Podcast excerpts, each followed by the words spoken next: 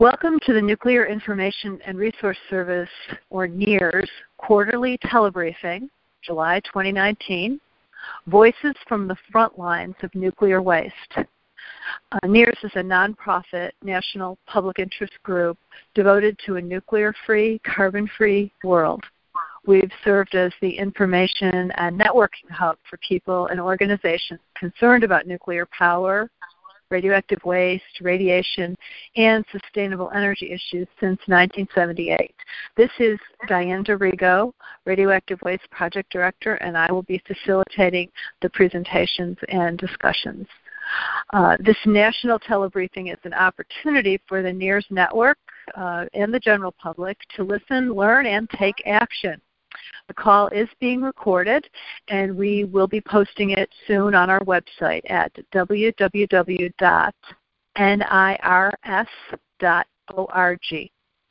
Our three speakers will present for the first 30 minutes, followed by your uh, um, callers, uh, questions, and discussion. All but the speakers are now on mute until the question and answer session begins. And when that happens, uh, to ask a question or make a very brief statement, you can press star six to get into the queue and be unmuted. Thank every, thanks to everyone for joining us tonight. Um, as I said, we have in the range of uh, hundred uh, some re- uh, registrants for this call, and um, we look forward to a lively discussion. This is Voices from the Front Lines of Nuclear Waste. Uh, residents of Texas and New Mexico are facing down the nation's radioactive waste corporations and congressional leaders who want to put massive new nuclear dumps in their communities. Uh, since the dawn of the nuclear age, dirty, dangerous, and expensive nuclear power, which is not too cheap to meter as was promised, has been creating radioactive waste for every watt of electricity generated, intensely radioactive waste, dangerous now and dangerous for over a million years, is being created. It is in the form of 80,000 metric tons of irradiated nuclear fuel uh, rods or spent fuel, as it is sometimes referred. It is stored at the reactors, the nuclear power plants that created it, in 40 foot deep water filled pools and in dry casks uh, at the 100 plus nuclear reactors uh, around the country and over 400 reactors around the world. There's no permanent way to isolate this waste, or no permanent way has evolved during these uh, decades. And the proposed permanent waste sites that have been proposed have all been shown to be incapable of isolating the waste or meeting the regulations for permanent disposal. In 1987, Yucca Mountain, Nevada, Western Shoshone land was picked by Congress, and in 2010 it was canceled by the administration uh, to serve as the permanent disposal site. But it will not work. The concept of supposedly interim or temporary storage has been proposed, and this has been proposed over and over since the 1970s, repeatedly rejected. Uh, but it's back again. Despite being technically illegal, two companies are now applying for uh, to the new, to the U.S. Nuclear Regulatory Commission to bring this most deadly high-level radioactive waste to West Texas and Southeast New Mexico uh, to the Waste Control Specialists or ISP Interim Storage Partner site in Andrews, Texas, near Midland, Texas, and uh, Holtec and the, Ener- the ELEA, Eddy Lea Energy Alliance in southeast New Mexico. The technology for waste storage would be nearly identical to that at the reactor sites, except that it would have to be moved thousands of miles to the sites and then again away if it is really a temporary site. Better storage is essential no matter where the waste is, but moving the waste through the whole country for one way will take 40 to 50 years, and then again um, to a permanent site. The containers are not safe enough, won't last long enough. Um, we need to work on making better storage at the facilities.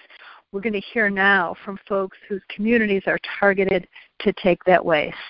Uh, our speakers will share what it's like to be targeted for nuclear dumps, uh, areas that didn't even have nuclear power, um, and the steps that they are taking to stop these new dumps and the steps to stop the massive transport, the mobile Chernobyl of radioactive shipments that would be triggered across 87% of the U.S. congressional districts. And then we will address uh, what's happening in Congress to make these, to try to uh, make these illegal dumps legal. Our speakers are David Rosen, uh, geologist, independent businessman, um, active in local and state government in Midland, Texas, and concerned local resident. Rose Gardner from Eunice, New Mexico, florist, co-founder of the Alliance for Environmental Strategies, uh, concerned and active on the nuclear issue for many years, from the original proposals for the Urenco uranium enrichment facility in New Mexico and the waste control specialist storage, treatment, and disposal for so-called low-level waste and, and weapons waste at Andrews. Um, Don Hancock is the uh, is in Albuquerque, New Mexico, the nuclear waste program safety director and administrator at Southwest Research and Information Center. Uh, Southwest Research started up in 1971. It's a multicultural organization working to promote the health and uh, safety of the people and communities, protect natural resources, ensure participation, and secure environmental and social justice now and for future generations. Don just got the uh, Alliance for Nuclear Rose and Don both received awards at the Alliance for Nuclear Accountability, uh, watchdogging organization that meets annually in D.C. to change federal to, to affect federal legislation, and over time um, uh, has be, Don has become one of the nation's experts on nuclear waste and tracking nuclear legislation and policies. So we will start out uh, with David. David um, from Midland, Texas, uh, not too far from the proposed waste control specialist independent. Uh, I'm sorry, interim storage partners facility in Andrews County. Go, David. Thank you, Diane. So we in Midland are probably about oh 50 miles or 55 miles from where the storage would be, and many of you, particularly those on in the Northeast or who live around uh, the Bay Area or even Los Angeles, might think, well, 50 miles is pretty far. Well, here in West Texas, that's just uh, a hop, skip, and not even a jump. Uh, we drive those distances a couple times every day, um, not uncommonly to uh, visit our work sites, etc. And so, one of the things we're concerned about is the location of this uh, proposed high level nuclear waste because, first of all, we had no interest in creating it. We didn't profit by it and we're concerned that it's going to hurt our livelihoods. It's going to hurt. It would uh, hurt cattle. Um, it would hurt uh, agriculture, and it would hurt the uh, petroleum business as well. And we think that in the 40,000 tons of nuclear waste that is being proposed to be stored at uh, the ISP site in far west Texas would take hundreds of railroad trips to bring this waste to West Texas. And I don't know about you guys, but out here, uh, at least once a month, we're hearing about some train wreck. Uh, some one train ran into another train, or a train ran into an 18 wheeler, and there's uh, wait, there's stuff to be cleaned up on the tracks.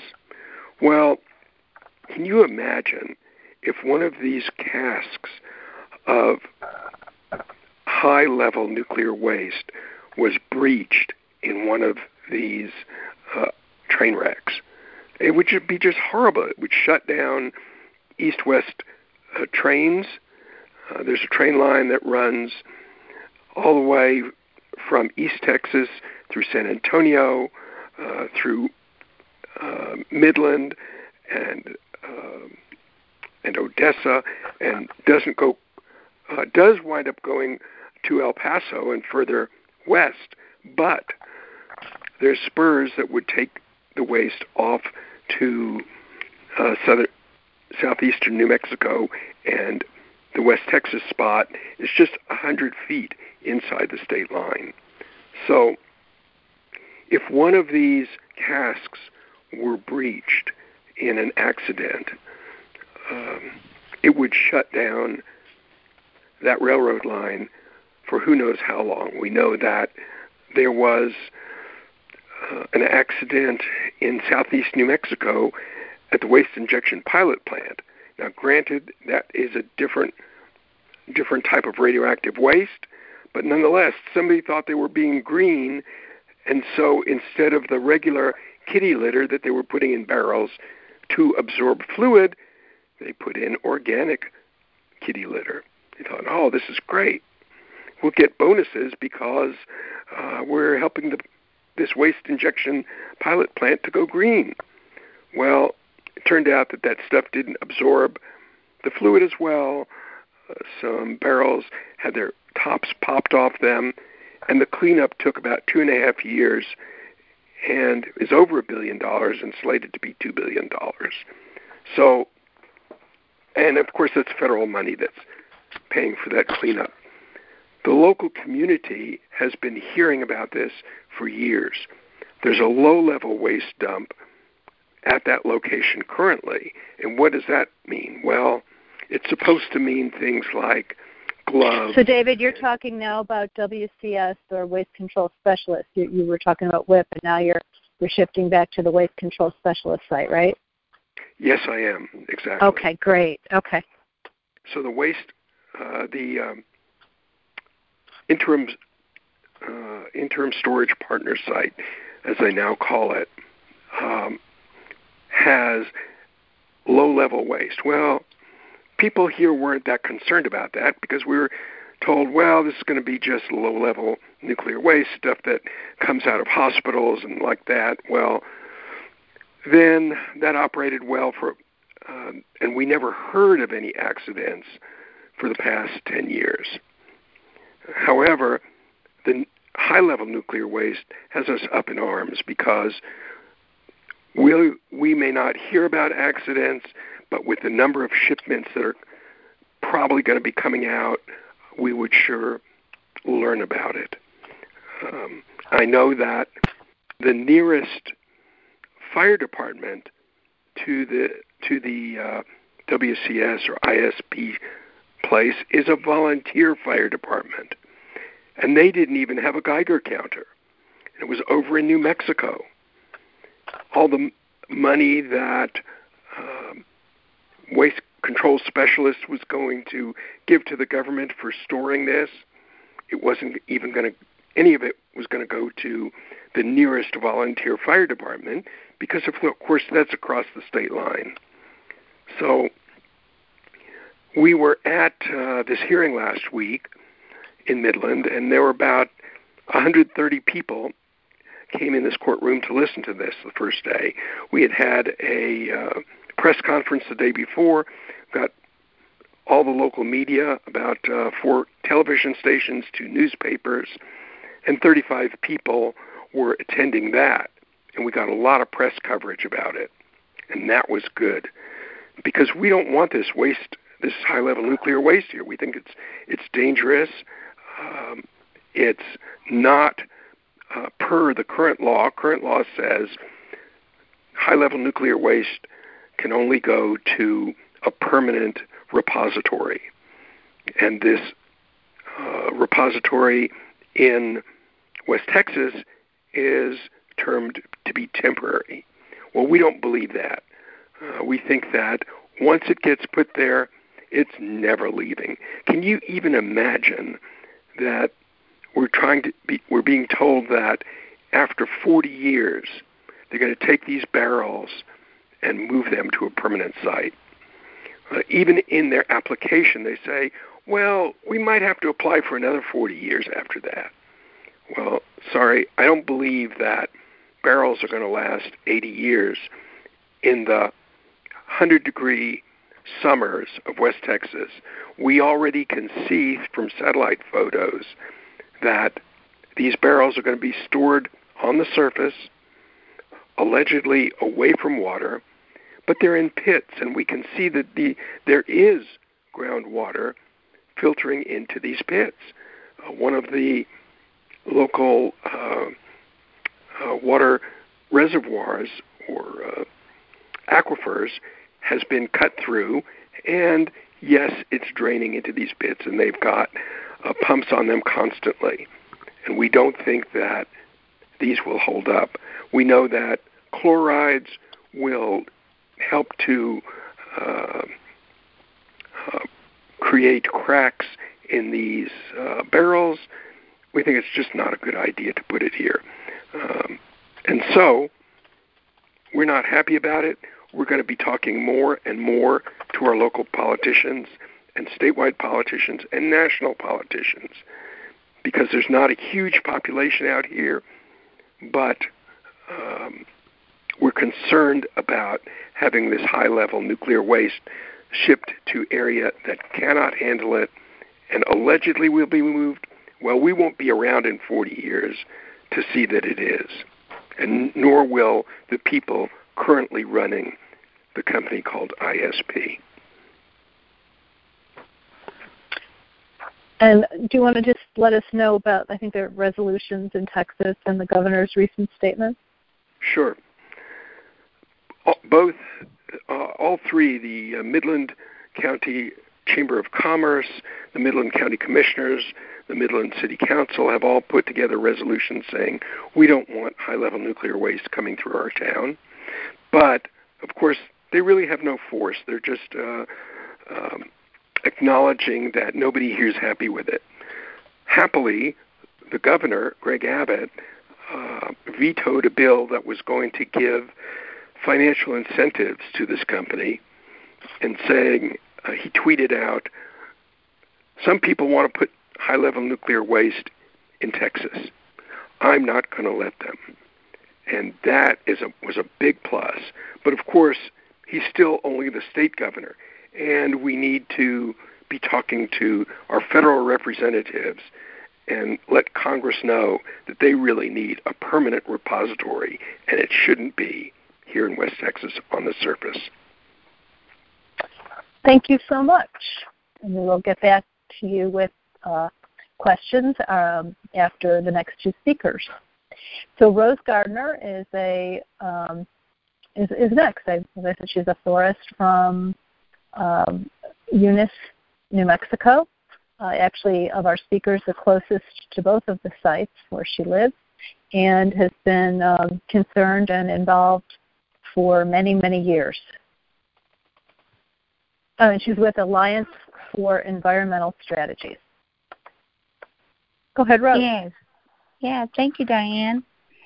Uh, yeah, um, I live here in Eunice, I was actually born here and haven't strayed too far since. But anyway, I've been involved in this uh, anti-nuclear uh, fight for a long time. I started out with uh, fighting Urenco. Uh, was actually represented by Public Citizen and NIRS and uh, supported by many other groups um, to, for an intervention on their license. Um, unfortunately, uh, we didn't uh, get in the fight, so they got their license and have built this uh, huge, monstrous facility just outside of town. Uh, the other uh, thing I was involved in was uh, when WCS uh, started uh, to apply for their low-level nuclear waste uh, to be brought in, uh, not just from what the original three state compact waste, which was uh, early on, they started accepting waste and got approval to accept waste from 36 and then everywhere else in the states. So now we're uh, WCS is a low level nuclear waste site as well as taking all those horrible PCBs from the Hudson River in New York. Uh, they get nuclear waste from other states and are looking at trying to, to get uh, the greater than Class C waste uh, modifications done. Anyway, they're growing and growing, and now they want this high level nuclear waste, commercial waste at a privately owned facility. And currently, of course, the Nuclear Waste Policy Act says that's not legal.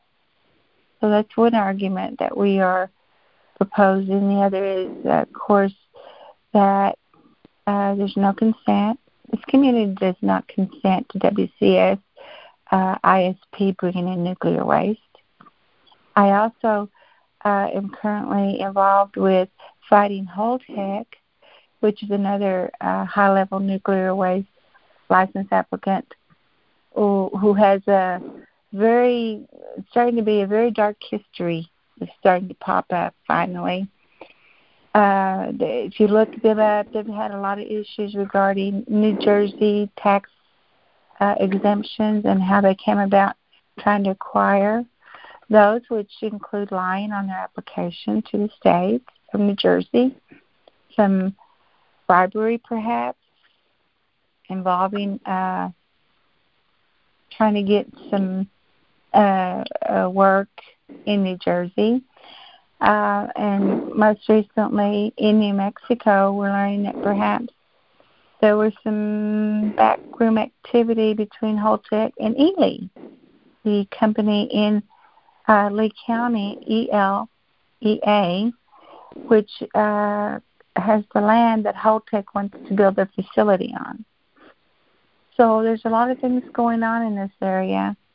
And there is a little bit of difference between the two, but they're both proposing high level nuclear waste. Holtec wants a lot of waste, uh, uh, over 100 and I believe it's 140 or 130,000 metric tons. And at WCS, it's a lower amount. I believe it's 40,000 metric tons. But you wonder how these concentrations of these nuclear power plant waste all in one area would affect not just the air, the land, and the groundwaters. How's it going to affect people just driving by these facilities or working there or, uh, as was brought up, uh, you know, an aircraft accident or deliberate uh, you know, human intervention in some way. How's that going to affect affect the facilities and those workers that are around here? Because it, it's not just uh, workers at the facilities; it's the oil field workers. You've got people that actually go out to these sites and near and around. They travel by the highways. They travel near and around the rails that would be bringing the waste to either side. And in Eunice, you know, it's closest to WCS, it would see every shipment of the nuclear waste coming in. And it's over 40 years, some 4,000 shipments maybe. That's a lot of waste coming to this community. As uh, David pointed out earlier, you know, we're never going to see the end. We won't know what happened. So consequently, we have to speak up. We have to protect what's ours. We live here. We breathe the air. We drink the water. We care about our our human uh, family, not just here, but along the way. Can you imagine living over here knowing that we let this happen and some horrible thing happened in Dallas? Or in California or in New York? What if something horrible happened over there and we knew it was coming over here? I don't want the burden. But nevertheless, that's our concern is that um, the concentration of the waste in one place, the transportation, the actual storage of the waste, who's going to protect us? And um, not just one dump, but two and not just for the waste that's already here and created and sitting somewhere at a, a power plant location. What about the future waste that's going to be created? Because that's what that big number's for. They're making room for more. They're not taking care of the problem, which is where's the permanent storage going to be? You know, where's the consent for permanent storage? If we're going to become a de facto storage, nobody's asked me if I wanted it. So again, that's where we come from here in, in southeast New Mexico, and and we we just don't want it. Thank you. Thank you, Rose. Um, and now our last speaker um, is Don Hancock, Southwest Research and Information Center. Go, Don. So, thanks everybody for being on the call, and I think many of you probably have already been helpful in some way or another in this effort. Uh, people, not only locally but around the country, submitted comments to the NRC um, about both one or both of these facilities. Um, so there were tens of thousands of people who submitted comments in opposition to the NRC. Um, perhaps some of the people on the call tonight are from uh, some of the groups from around the country who have uh, been trying to intervene in the Nuclear Regulatory Commission licensing process. Um, some of those groups were represented at the uh, hearing David mentioned last week in Midland. Um, uh, many of the same groups were uh, are involved and have and came to Albuquerque in January of this year for a similar uh, hearing that the Nuclear Regulatory Commission Atomic Safety and Licensing Board held uh, in Albuquerque on Holtec. So we appreciate the fact that folks in um, other parts of the country also understand that it's it's a it's a problem for people on the front lines, but it's also a, a problem for people across the country. So we appreciate that. Um, as has already been mentioned, and what I'm going to more focus on is the what's happening sort of nationally on this. It's already been mentioned that the proposals that Holtec and um, WCS ISP uh, predicate on is that the federal government, through the Department of Energy, will uh, pay for these facilities and will take uh, title to the waste. Um, but that can't happen under the existing law because the existing law, the Nuclear Waste Policy Act of 1982 and the 1987 amendments state that utilities are responsible for the spent fuel storage. DOE is responsible for disposal at Yucca Mountain. So um, if utilities want to do storage at their sites, they're required to do that, and Diane talked about that. Um, if some utilities wanted to create their own and pay for their own interim storage site someplace, they could do that. In fact, several utilities did that. Uh, and in 2006, the Nuclear Regulatory Commission gave a license to nuclear utilities uh, under the name of private fuel storage to store spent fuel on Skull Valley Goshute land in Utah. Um, so we've had a licensed facility uh, like what's being proposed for Holtec by Holtec and ISP, um, but it hasn't taken any waste and it won't take any waste. Um, because of state opposition and uh, resulting in Congress creating a wilderness area around the site. Uh, even so, NRC went ahead and licensed it, which shows something about what the NRC cares about uh, the law. Um, so because of that, the, these two companies, as well as industry supporters and some folks in Congress, know that they need to change the law so that these facilities would be able to operate. Um, and there are two people who remember their uh, civics lessons or understand how Congress works knows that there are two ways that uh, Congress uh, changes law and funds these kinds of projects. One is through the appropriations process, and the other is through authorization. So the Nuclear Waste Policy Act is, is an authorizing bill that's been in place uh, and for more than 35 years. Um, and so one means would be to change that law or create a new authorizing law. What uh, have, they've been more actively trying to do, what the industry and some of the supporters have been more actively trying to do uh, for the last 10 years, is to change the law through appropriating money through appropriations laws. So uh, since 2012, the Senate um, Appropriations Subcommittee, it's called the Subcommittee on Energy and Water, has included funding uh, to create a quote pilot interim storage site that DOE would be responsible for as a way of promoting the kind of facilities that Holtec and WSCS are um, trying to support. Um, up until this year, the House had never included such a provision, and the House instead had tried to fund Yucca Mountain, even though, as Diane mentioned, the Obama administration had canceled it. Well, uh, as only Congress can compromise, the, comp- the compromise between the House saying fund Yucca Mountain and the Senate saying fund consolidated storage has been that there's been no funding for either Yucca Mountain or consolidated storage. So that's been a good thing.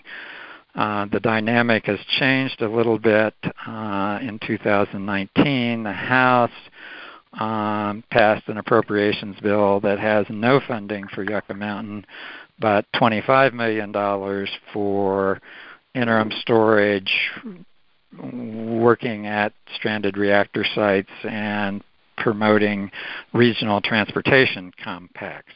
So that's obviously not sufficient money to do this, but this would be a way of of moving forward uh, with these sort of private uh, sites.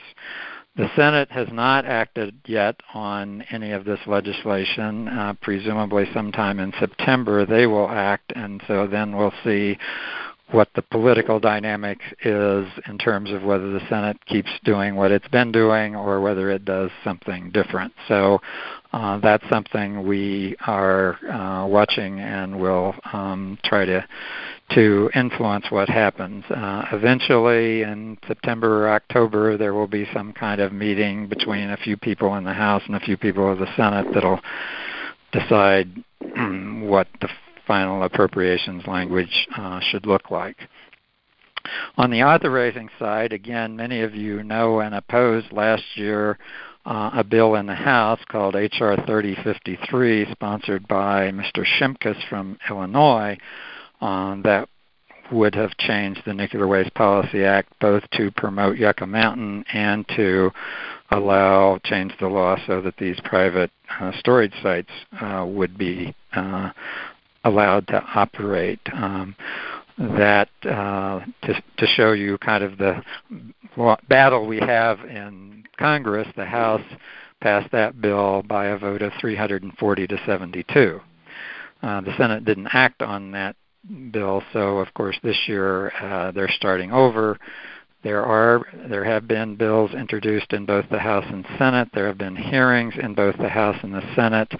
Uh, the House Energy Committee, the Senate Environment Committee, and the Senate Energy Committee uh, on these uh, pieces of legislation that, in one way or another, would change the Nuclear Waste Policy Act to promote some kind of consolidated storage. Um, and so obviously again we want to fight um, against those that uh, those uh, bills as well so that hopefully uh, Congress will end up not uh, providing any money in the appropriations process for any of these things, um, but also uh, won't change the law to um, to allow these kind of private consolidated storage sites. Um, so that's you know sort of an overview of that uh, and obviously people around the country can uh, weigh in um, on the um, congressional stuff as well. I want to come back to what else is going to be happening with Holtec and um, the ISP proposals. Um, since they are going through this NRC licensing process, there will need to be draft and final environmental impact statements issued. And so, again, that will be another opportunity for people in New Mexico and Texas to attend hearings and oppose those sites as uh, we have done in both cases. Um, but also, again, people around the country will have a chance to um, make comments to the NRC about that. Um, NRC has said that the date that they're currently planning to issue the Holtec draft environmental impact statement is March of next year, and so there would be hearings and comment after that. Um, presumably sometime next year, they haven't said exactly when, there will be a similar process for the WCS um, interim storage partners um, draft environmental impact statement as well. So those are things for people to be aware of. Um, as David mentioned, uh, what's happening with the uh, governor of, of Texas. Um, we have a new administration in New Mexico as of January of 2019. The previous administration was mildly to more than mildly supportive of the Holtec uh, project. Our new governor is very strongly opposed, and she has said that.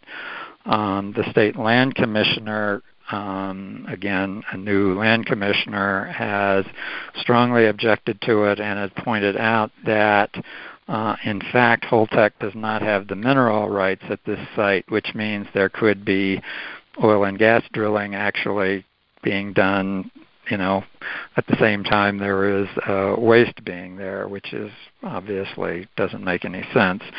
Um, but it's also again shows kind of the the the level and some of the ability the state has to um, uh, oppose this project. Um, so why don't I stop there and see what kinds of questions uh, the three of us have generated, if any.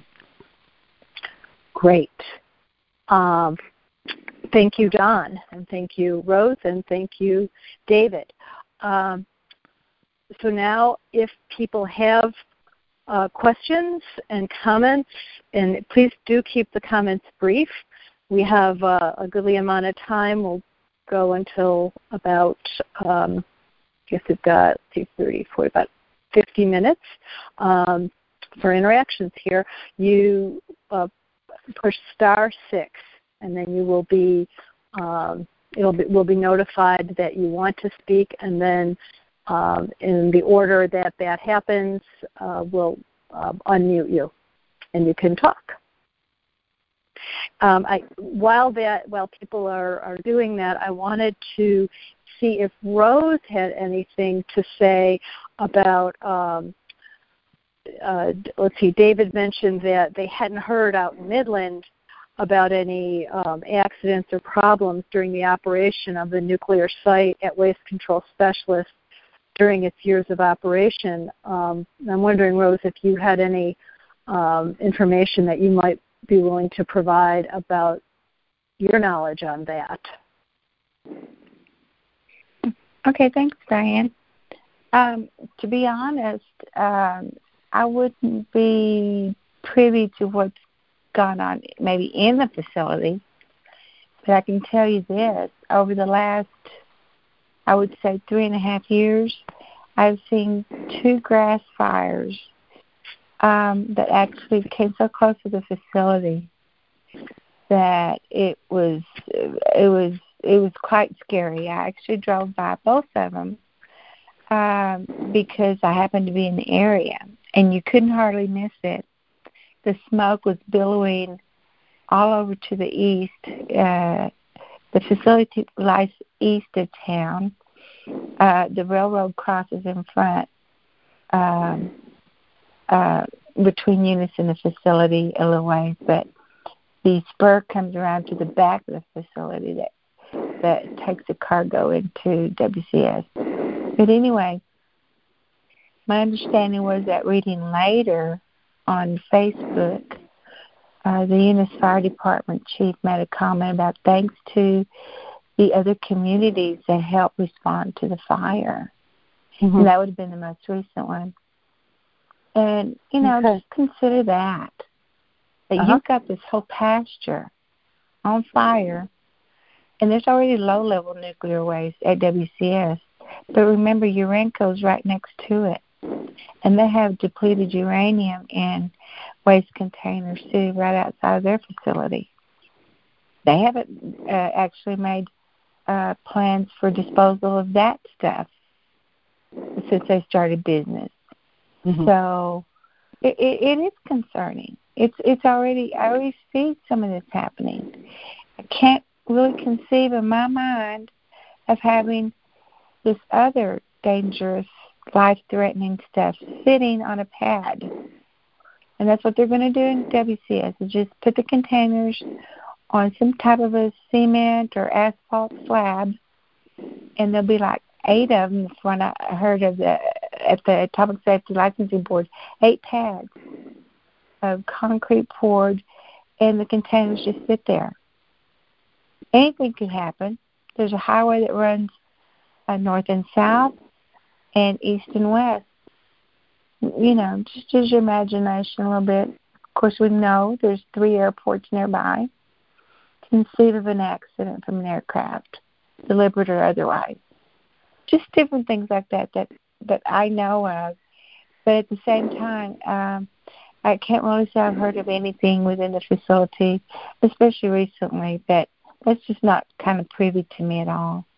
Okay. I thought that there were some worker um, stories that you'd had. Um, the first call is Blue Ridge Environmental.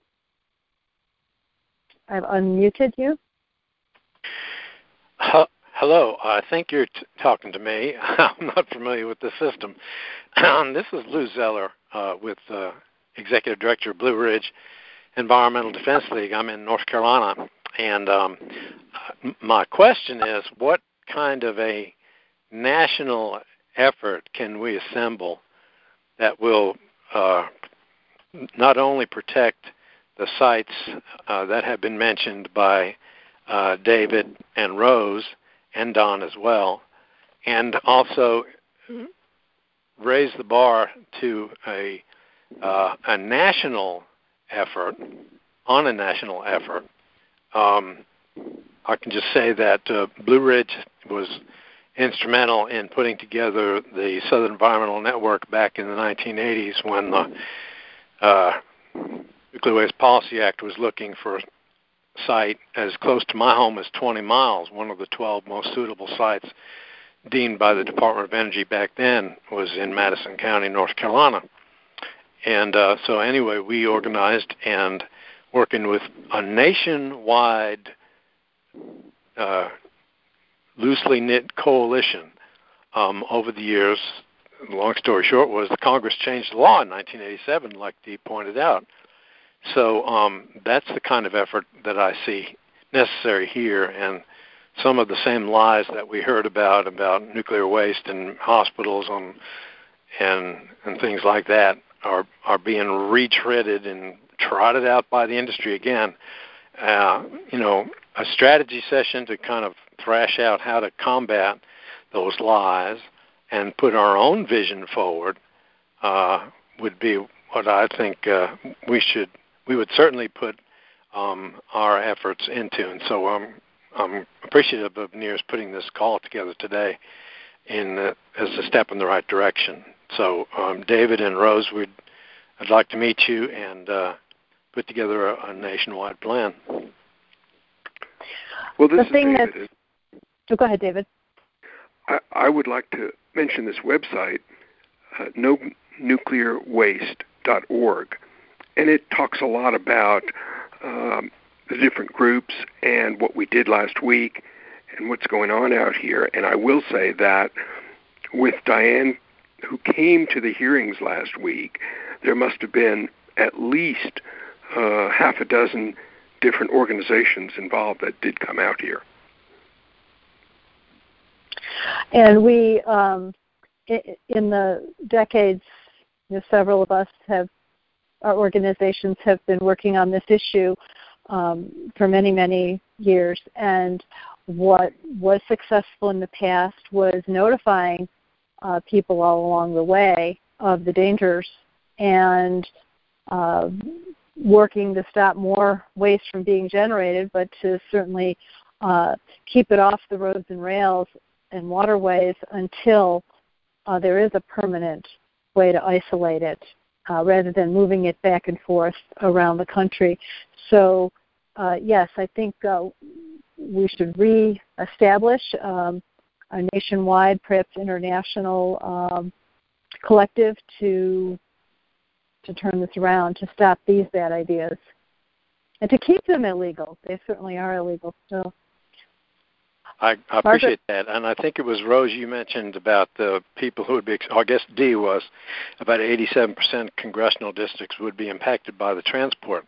I have uh, still sitting beside the barn on the place where I live here in Western North Carolina, uh, the G9 mock-up, full-size mock-up, uh, mounted on a trailer of a nuclear waste canister, which we were given by the Nevada Nuclear Waste Task Force uh, decades ago, and we used it to good effect to illustrate to people what we are talking about. It was a real eye catcher, and it was a it was good for publicity. It was good for road shows, and you know we could talk about all that at some kind of a strategy session. But that cask is available. We would make it available. We would turn it over to someone who was ready to uh, take the baton and move the uh, campaign forward on a national, nationwide anti-nuclear waste transport campaign.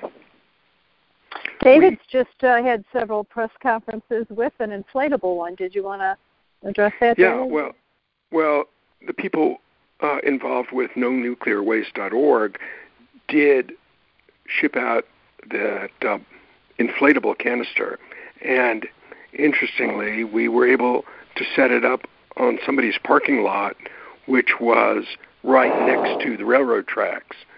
So it made for a, a great visual, and inexplicably, a train came by just as we were about to kick off our press conference at 2 p.m.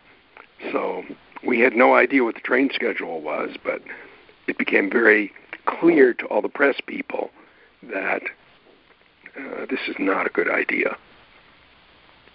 Uh, Our next caller, oh, I'm sorry.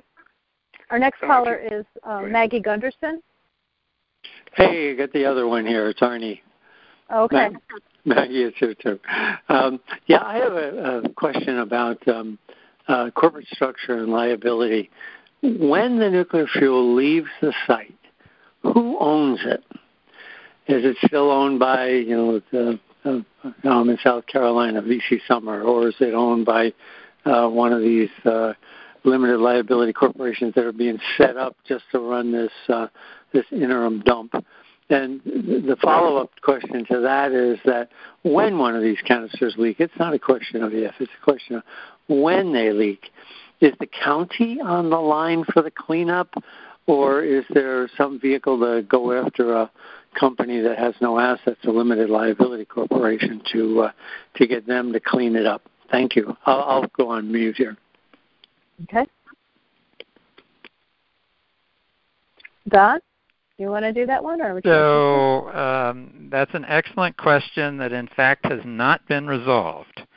Both, as, as, we've mentioned, both uh, interim storage partners and Holtec uh, want the answer to the question of who uh, owns the fuel, who has title, who's responsible for it, who's responsible for paying for it, to be the Department of Energy but that does that can't happen until and unless the federal law is changed. Uh, when pressed on that point, uh, and they have been uh, legally in terms of the legal challenges in the licensing, as well as uh, in, uh, for example, before the a committee of the New Mexico State Legislature, um, what Holtec has said, and I presume ISP is saying sort of the same thing is well if if the, the the law isn't changed, and if it can't be DOE, then of course it would it would in, have to continue to be the utilities that have because um, under existing law, it's the utilities that have uh, title to the fuel until DOE takes it to the repository. Um, so it seems to me uh, very doubtful. So that would that would be the law, but it seems to me very doubtful that utilities would in fact um, be willing to do that. In theory, some utilities were willing to try to do that at private fuel storage in Utah that we mentioned earlier. Um, I find it hard to imagine that would happen uh, today. but but but but the Arnie, the answer to your question is nobody knows. Um, as I say, the companies would like it to be DOE. Under they all both agree that under existing law, DOE can't do it, and so then it comes back, and you ask the question, as it has been asked before the New Mexico State Legislature. Well, which utilities have signed agreements with you, Holtec, for for you to be responsible for their waste, but they re- maintain the title, uh, legal liability, and the cost of transporting it and stored it? And of course, the answer was, well, we don't have any of those agreements yet. Under the current law, the department, the, the intent was that the waste would um, move directly from the reactor site to a permanent repository and the Department of Energy would take title to it uh, when it went to the permanent repository. The supposedly interim sites, uh, the law doesn't provide for title to transfer. However, they want to get that money, and so that's why they need to change the law. In fact, at one point earlier on in the licensing process, the Waste Control Specialist ISP interim storage partners, uh, people said we're not even going to operate it unless the DOE, Department of Energy, um, has the liability. So what these guys want to do is get at the money from the decommissioning fund of the reactors, the the judgment funds that have been paid off to the utilities from the federal taxpayers uh, for not having a permanent dump yet and, and for storage at the site, and then they want part of this um, other money that is uh, money for permanent disposal, even though they're not providing it. I'm going to open up the next. Uh, Lauro Silva.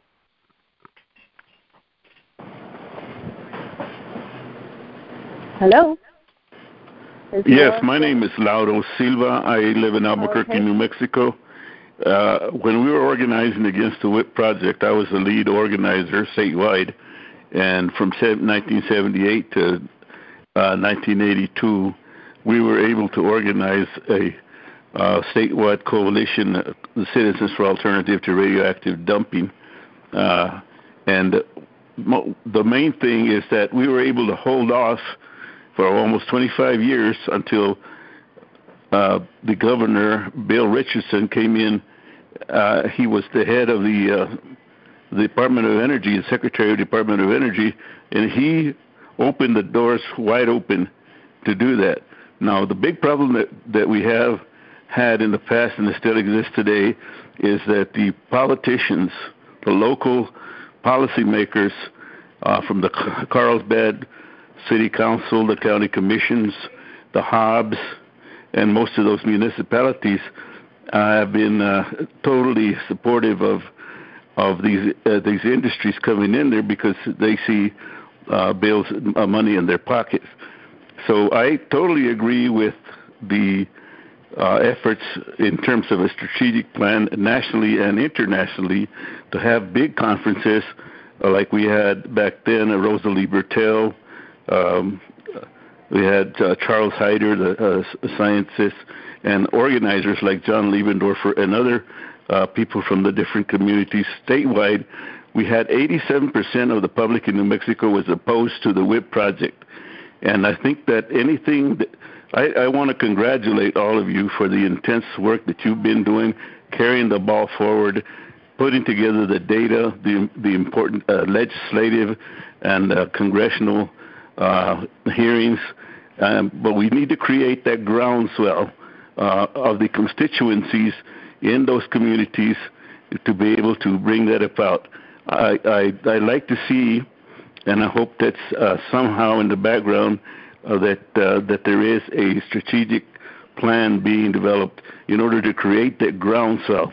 And basically, that's my question: uh, How can we do that? Any ideas, and how we can begin to do that? Again, congratulations. Appreciate all of you. The livelihood of our families, the biological impacts uh, for thousands of years, quarter of a million years for some of these radioactive elements. A lot of educated, uh, educating needs to be done, mobilizing the, the universities, not only the scientists, but the students and other folks, whether it be the Rotary Club, the Chamber of Commerce, uh, any of those. Certainly, the Price Anderson Act will not cover the damage that, that can occur as a result of a uh, uh, an accident in, in, in any of those uh, uh, large populations along the, the transportation route. Transuranic waste was what the WIPP project uh, had and still has. It's not just low level waste. People have been misled about rubber booties and all that. It's much more than that, and that's why it's so dangerous.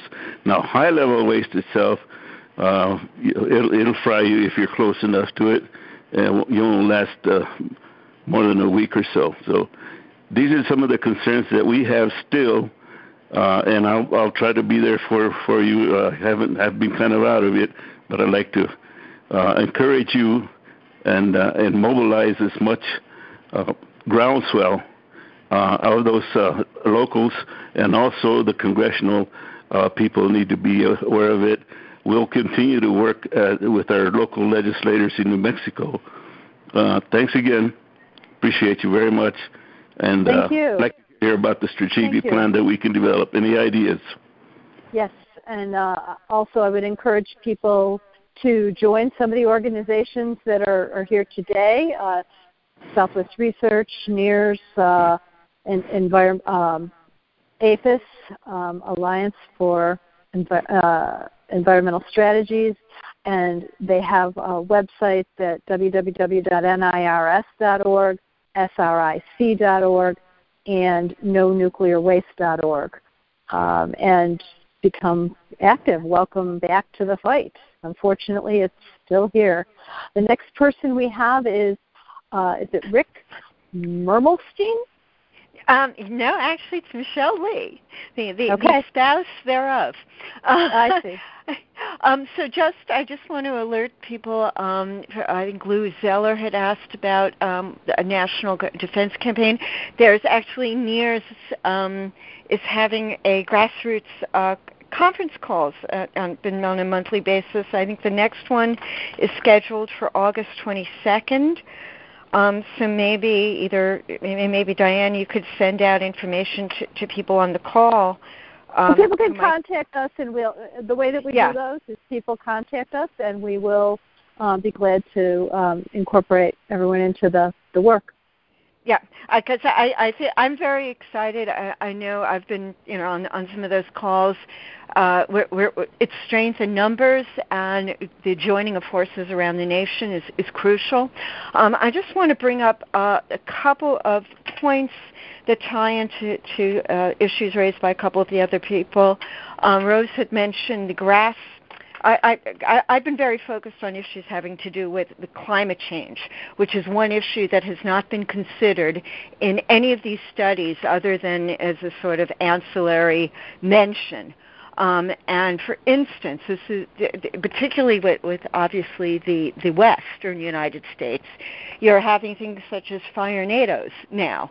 You know, this is a fire phenomenon that, that, that barely even existed a decade ago um, but because of the, you know the, the what's happening with the the you know atmospheric changes and and weather conditions, you know those are things where you you have lightning strikes without rain, and you have these high winds. Um, so that's one thing. In in New Mexico, for instance, um, the NRC noted this, but as far as I could tell, nobody really did anything about it.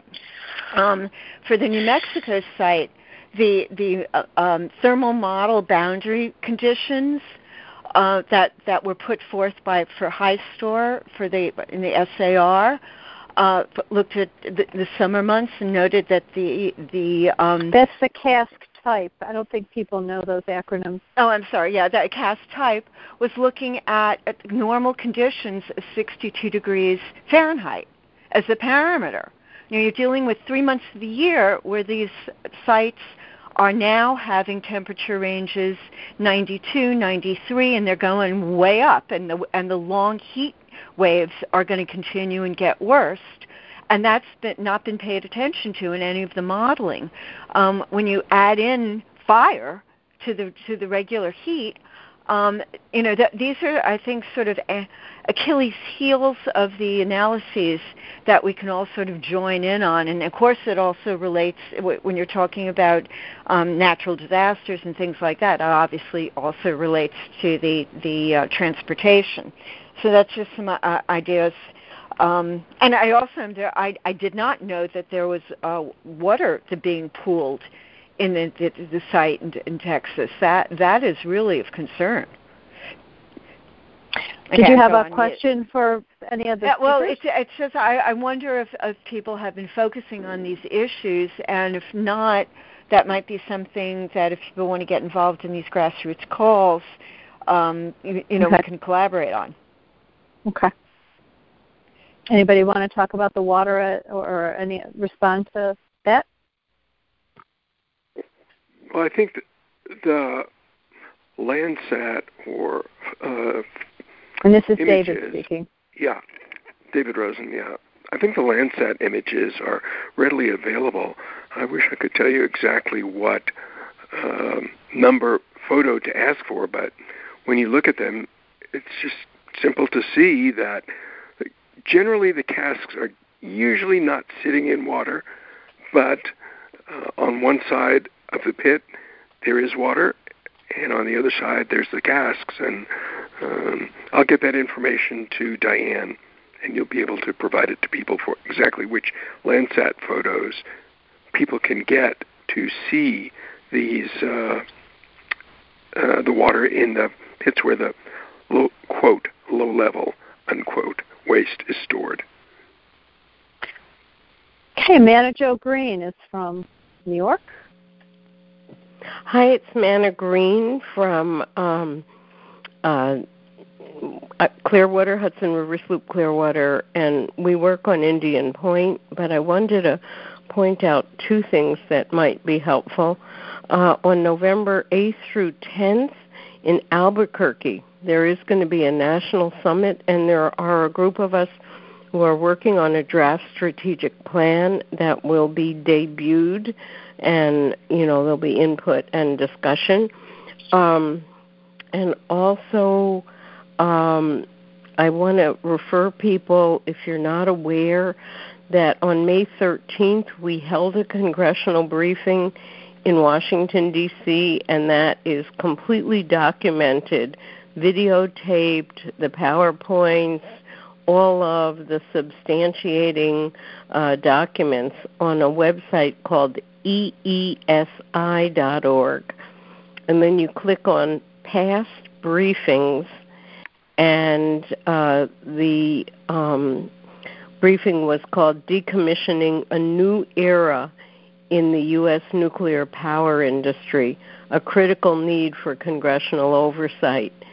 And then the third thing is that every Friday, every other Friday morning, we are holding national calls um, that focus on meetings with elected officials. So we would love to grow that. We have good representation from San Onofre, Zion, Indian Point, Oyster Creek, and some from New England. Uh, but um, uh, we'd really, you know, and we do talk about um, CIS and transportation as well. Um, but most of us are focused on how to do the safest possible decommissioning at the many reactors across the country that um, have the waste uh, and will be closing in the next in, in Indian Point's case in the next two years, but over the next decade or two, they'll all be facing decommissioning. So, um, if anyone would like to join that group, um, you can contact me, manajo at clearwater.org. And I don't have a question, but I want to be sure people were aware. Okay. Sheila Parks. Hi, this is Sheila Parks from um, Massachusetts, founder of a local group uh, on behalf of Planet Earth. So I want to say thank you too to everybody working on this so hard for so long. And I wanted to say that, you know, for me, the situation, as I'm sure for all of us, is so drastic and so bad. And they keep on adding, you know, they just added 40 years now to build new nuclear reactors, as I'm sure you all saw. I want to know why we don't up the ante and do nonviolent civil disobedience in somebody's office, like uh, Cory Booker, who has signed millions of dollars to the nuclear power industry in 2018, at the end of 2018. Anyhow, I'm, I don't want to go after Cory Booker specifically. I'm just saying using his name. But I think we need to up the ante. 350, um, they do CD. The people against the pipeline, they do CD. It's time that we do it. It's past time, it seems to me. And that's my history. I mean, I'm not just coming to this. I did a lot of – nonviolent civil disobedience with the Berrigans, etc., the Catholic left around nuclear weapons, and I think it's time that nuclear power starts doing that. That's it.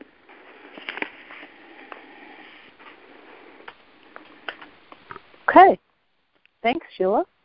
I would like and, to leave a some of you people would like to comment. Um, do, do any of the speakers want to? I can then go.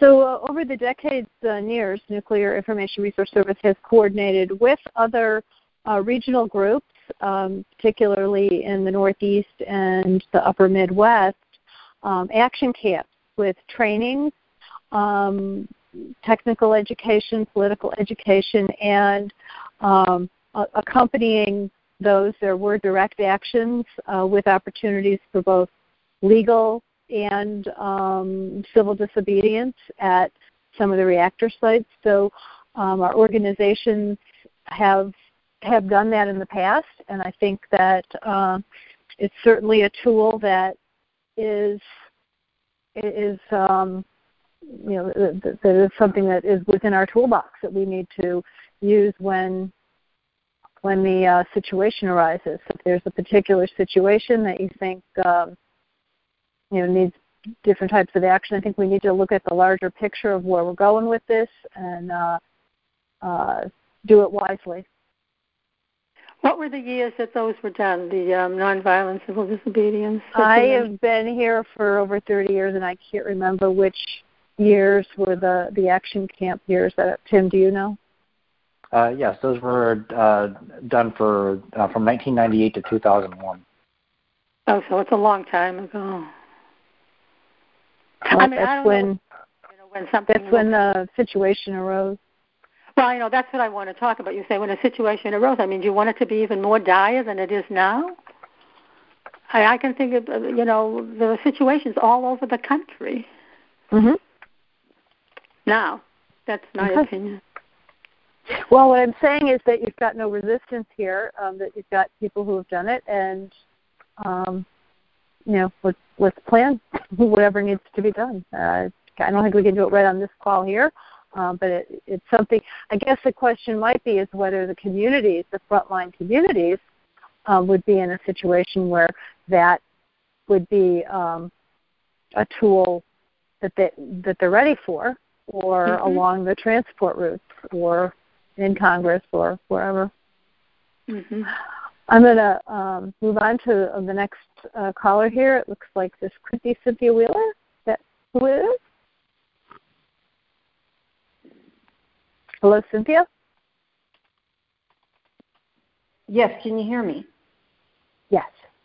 Okay, this is Cindy Wheeler in San Fe. And um, there's, uh, I guess what what I keep thinking is people are talking about strategies, and they're all good. Um, one that seems really important to me is just education.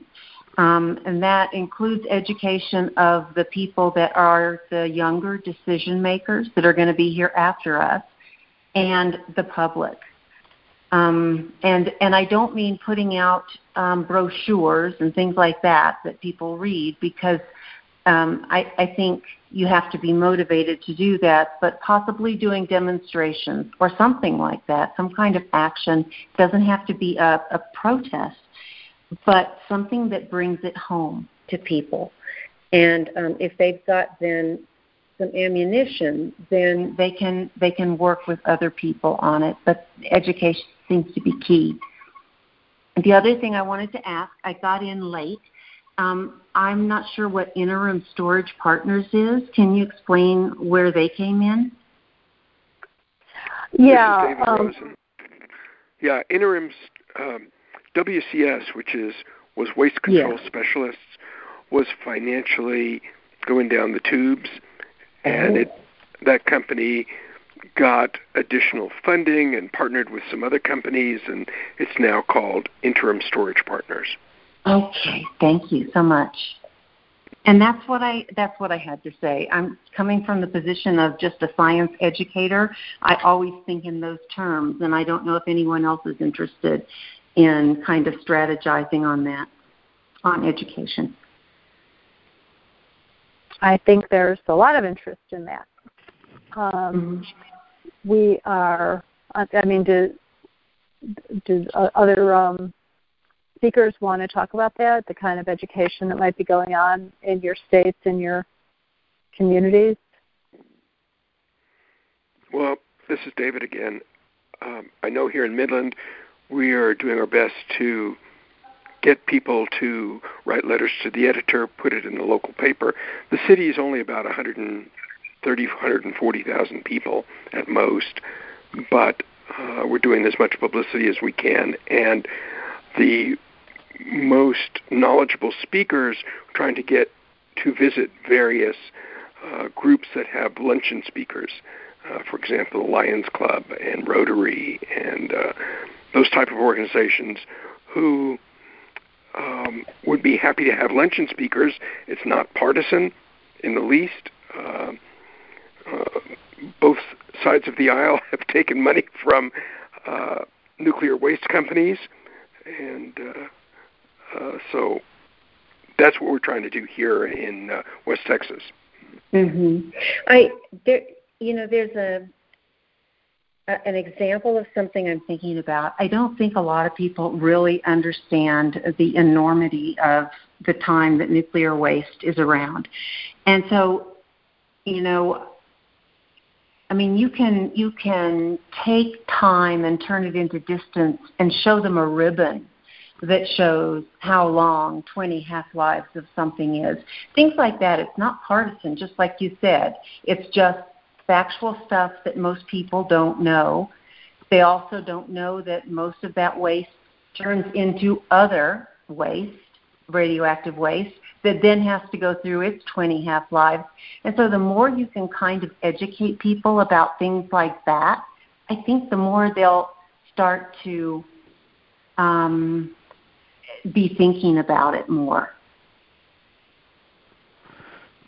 So this is Don Hancock. Let me mention a couple of things in that regard. There are some people in New Mexico. So yes, there is a general agreement that we need to have um, more educational outreach in New Mexico related to the Holtec proposal. There are a group of folks, um, including Diane D'Arrigo, uh, and some local folks who are trying to put together some resources um, to make it easier for uh, multiple people to do that using kind of a model that was developed in northeastern New Mexico uh, a couple of years ago when there was a proposal to do a deep borehole research um, project uh, in theory to help identify whether deep borehole technology could be used for high level waste. Um, and so this is uh, northeastern New Mexico, uh, generally pretty conservative uh, ranching, farming company uh, country, and through doing a lot of educational work, uh, the kinds of things you mentioned in terms of clubs and churches and schools, as well as um, uh, local and county legislative bodies, getting groups like the cattle growers and and other folks involved. Um, they were able to uh, educate people who had not been involved in nuclear waste issues ever uh, and get uh, huge uh, community turnout and opposition to um, that proposal. So uh, that's a recent example of a kind of a very concentrated educational effort in a small part of New Mexico. It wasn't uh, they didn't go statewide, um, but um, so yes, there is there's definitely awareness of of the need to do more of that, and as I say, we do have one. Uh, recent example on a small scale of that working quite uh, successfully uh, in New Mexico. Great. Thank you. And we have um, another person calling in here, Clay. Clay, are you with us? Turnbull?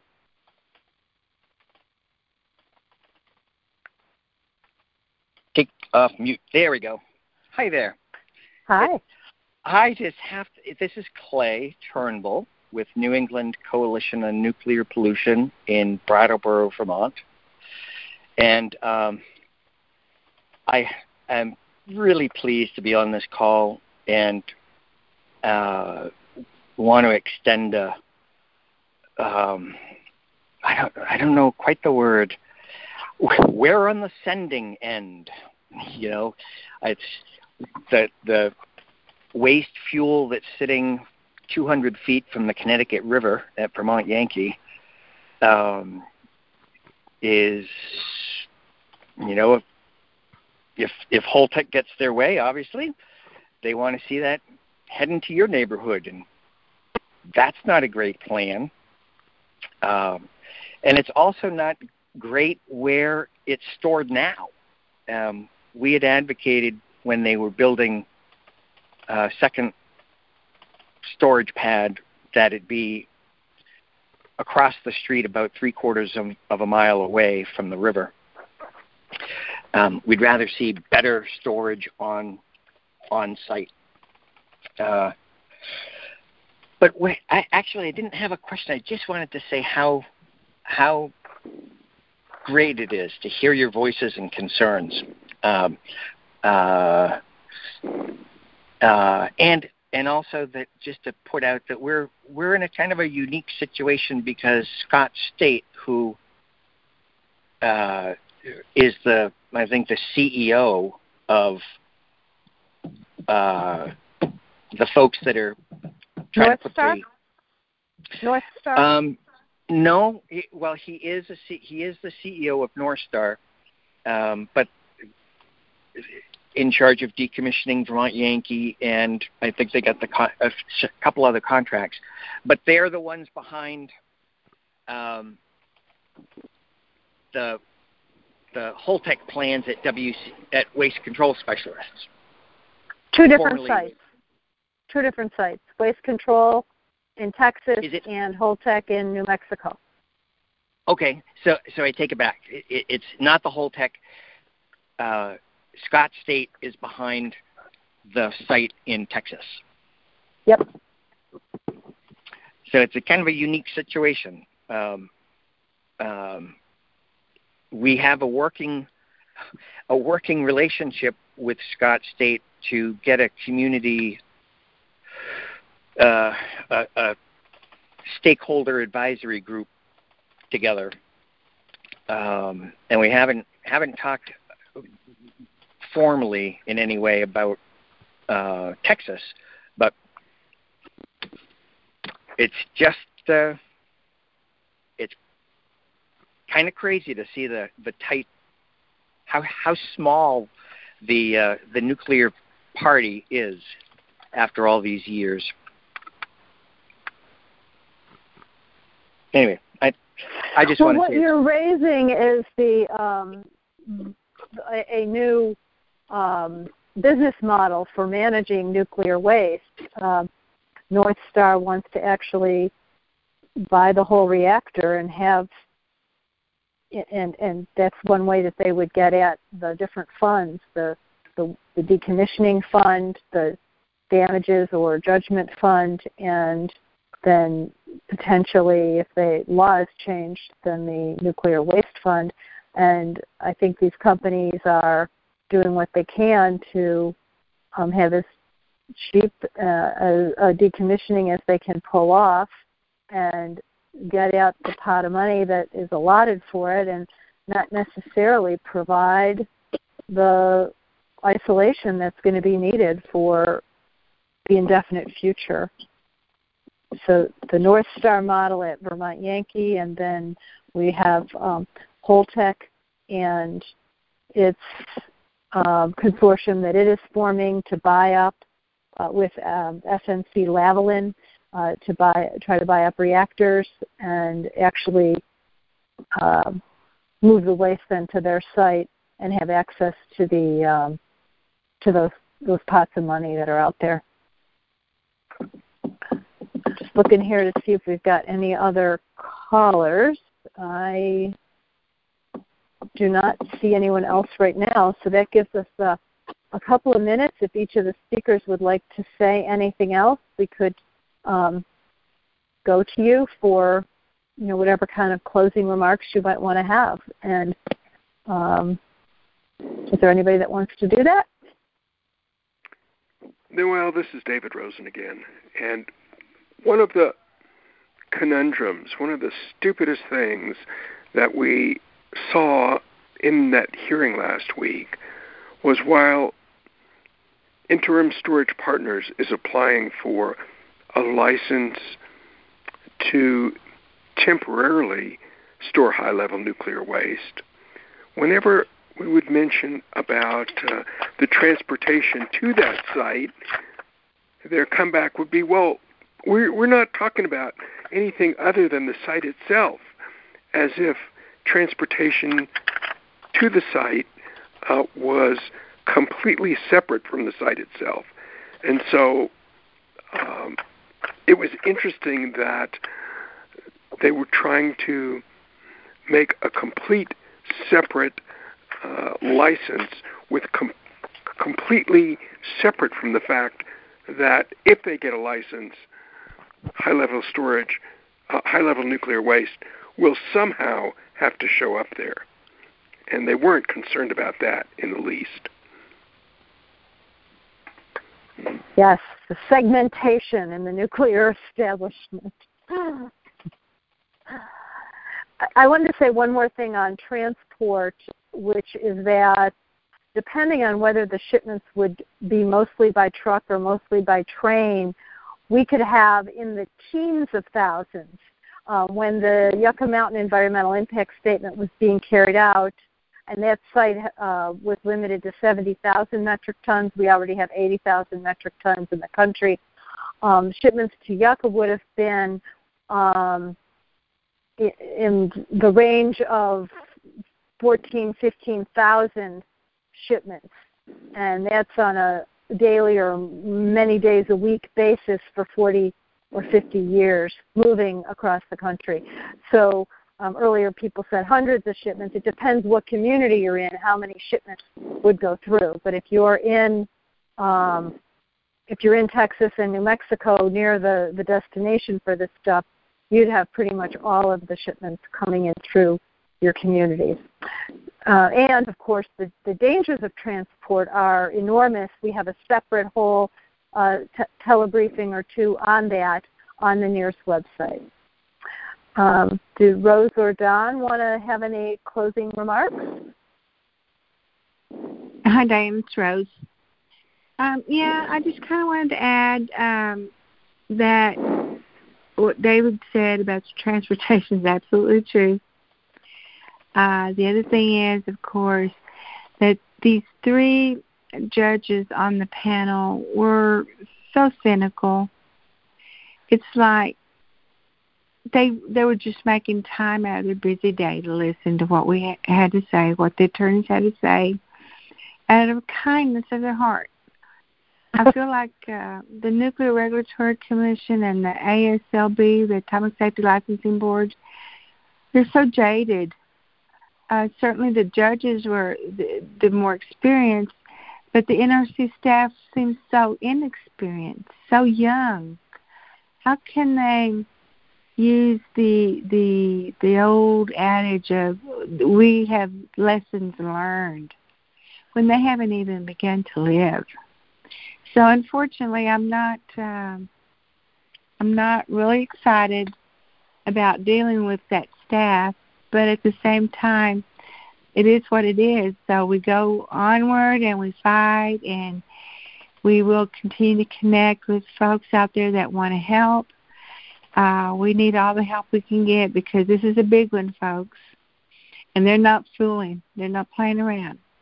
So, whatever information that we can get, throw a wrench into the application process or even uh, finding out information about the stakeholders involved. You know, if we can use any information regarding bribery and tax evasion or whatever, we will use whatever we can. So we appreciate you listening, and hopefully uh, we can all reach across the lines and, and find some kind of really uh, real solution, permanent storage. Oh, we only have a three minutes, but it looks like um, Lou is back in the queue, and then we'll go to Don. Uh, thank you, Dee. Your comment and Dave and uh, and uh, the other comment about transportation, I think, were spot on. I just wanted to say that um, our comments that we submitted, I submitted back in October have are footnoted with a lot of information about transportation. So I think you and, and Dave are uh, and raised the right questions, and uh, I would happily share that with you if you if people want that. Definitely so. Information is not a strategy, though, so I would say this is good for now, but we need more later. and we can whoop them again. We whooped them one time. We whooped them more than once. More than once. Yeah. All right. Thank you for organizing this call today. I did want to say thank you. You're welcome. And uh, Don, do you want to close us out here?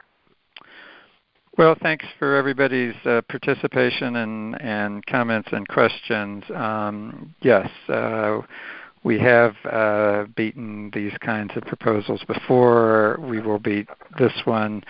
Um, the the issue that several people raised about national strategy is important. There have been meetings in the past. There's, as was mentioned, there's the the next sort of national gathering is November 8th to 10th through in, in Albuquerque. So people who are interested and able to come to that, um, we're certainly interested in coming, and hopefully coming out of that will be uh, more of a strategic plan about not only stopping the consolidated storage sites, which I'm confident that we will do, and continuing to stop Yucca Mountain, which I'm confident we will do, but also how to deal better with the kind of issues that Clay and Manna Jo and other people uh, who are dealing with um, the waste where it is uh, in their communities, how we do a better job of working on uh, that one as well, and getting, uh, I think, people, uh, increasing numbers of people are educated and understand that consolidated storage in Yucca Mountain don't work.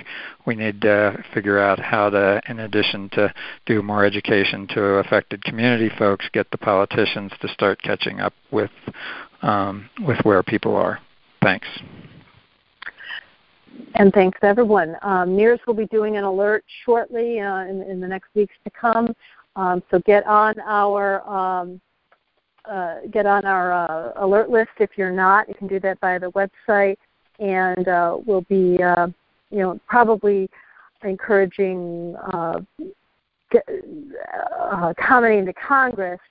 And while your um, Congress members are home through the month of August, take this opportunity to uh, approach them at whatever events they, they go to and let them know that you're concerned about the transport and the, the management and the, the storage of nuclear waste and the really bad policies that that are uh, we're being threatened with.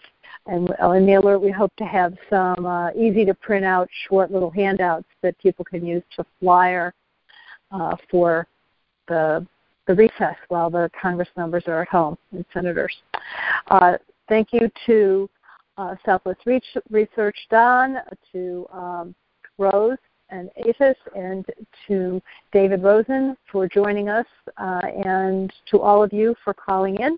Uh, Nuclear Information Resource Service signing out of our uh, January, our uh, July 2019 uh, quarterly telebriefing.